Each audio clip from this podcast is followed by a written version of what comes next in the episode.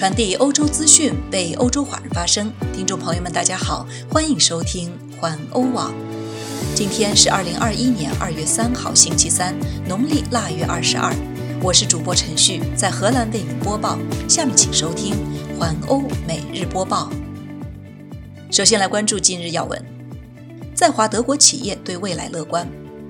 意大利总统要求经济学家出任总理。西班牙旅游业崩溃。英国禁止航空公司度假广告。欧盟对中国和俄罗斯疫苗持开放态度。格兰素时刻合作研发通用疫苗。牛津疫苗可适当推迟注射。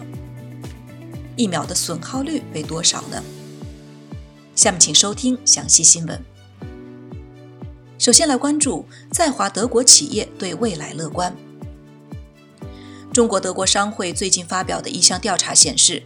尽管继续面临复杂的监管挑战和来自中国企业的剧烈竞争，但在华德国企业对未来一年持乐观态度，几乎没有企业表示有撤离中国的计划，并对即将签署的中欧全面投资协定寄予厚望。据路透社报道，这份由中国德国商会与毕马威会计事务所合作发布的年度商业信心调查结果显示。市场准入和对在华各国企业的平等待遇是受访企业对中欧全面投资协定最关心的两大主题。中国德国商会主席冯思翰称，通过中欧全面投资协定，中国面向欧洲企业开放市场所迈出的步伐将不能回头。上述调查于去年十月和十一月进行，共访问了中国德国商会共五百三十五家会员企业。再来关注意大利，意大利总统马塔雷拉将要求前欧洲中央银行总裁德拉吉接掌总理。意大利总理孔特上月辞职之后，执政党无法组成新政府，总统马塔雷拉转向要求前欧洲央行总裁德拉吉接掌总理。德拉吉是意大利经济学家，以在2012年债务危机最严重的时期解救欧元区著称。他将在意大利仍与疫情奋战的重要时刻接下总理一职。意大利目前累计超过八万九千人染病逝世，经济也深陷困境。政府必须在数周内针对欧盟的救助基金提出可靠计划。马塔雷拉昨晚在视频直播中表示，作为解决当前政府危机的一个选项，提前大选不仅不利于疫情防控，更意味着可能长达数月的政府空缺。而这段时期，无论对抗击疫情还是恢复经济社会发展都至关重要。因此，他决定尽快授权组建新政府。他呼吁各党派给予信任和支持。再来看西班牙，到2020年，访问这个欧洲南部国家的外国游客数量下降了约百分之八十，降至1900万人，这是自1969年以来的最低游客数量。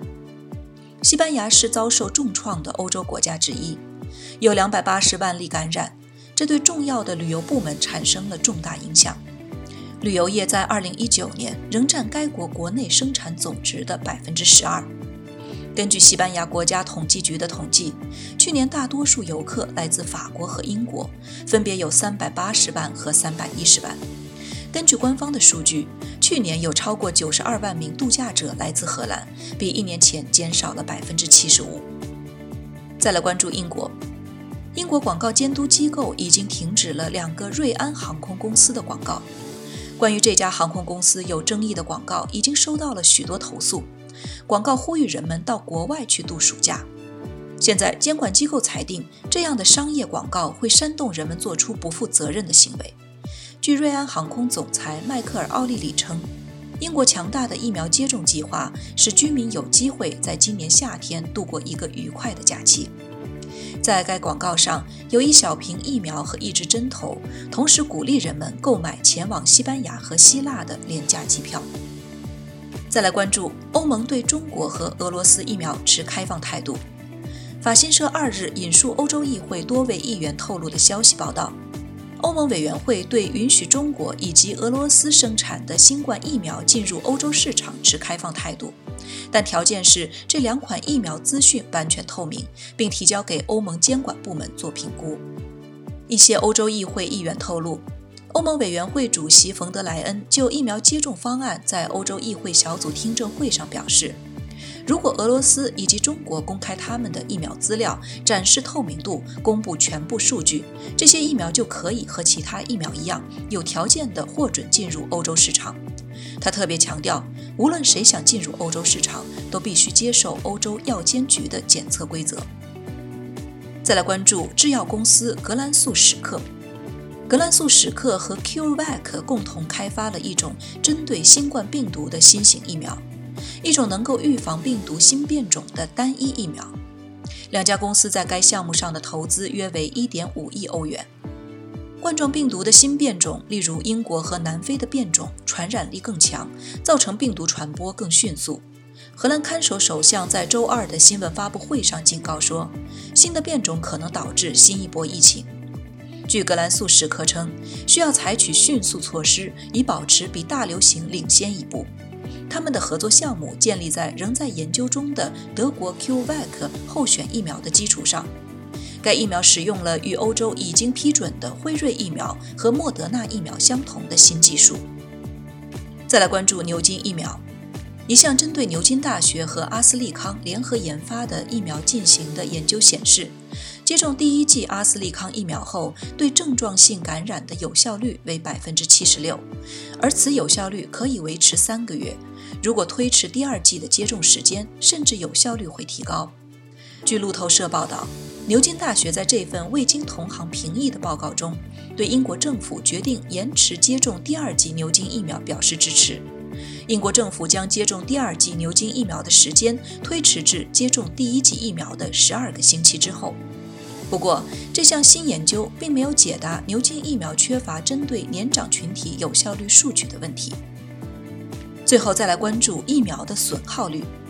在比利时，已经浪费了六千零一十二剂新冠疫苗，占该国已获得的疫苗总数的百分之二。该国媒体 Hate Last News 根据疫苗接种工作组的数据做出了如上报道。工作组发言人古德伦·布里亚特表示，使用注射器吸取疫苗的时候可能会发生人为的错误，有时瓶子在运输过程中也会因为放置的不正确发生破裂。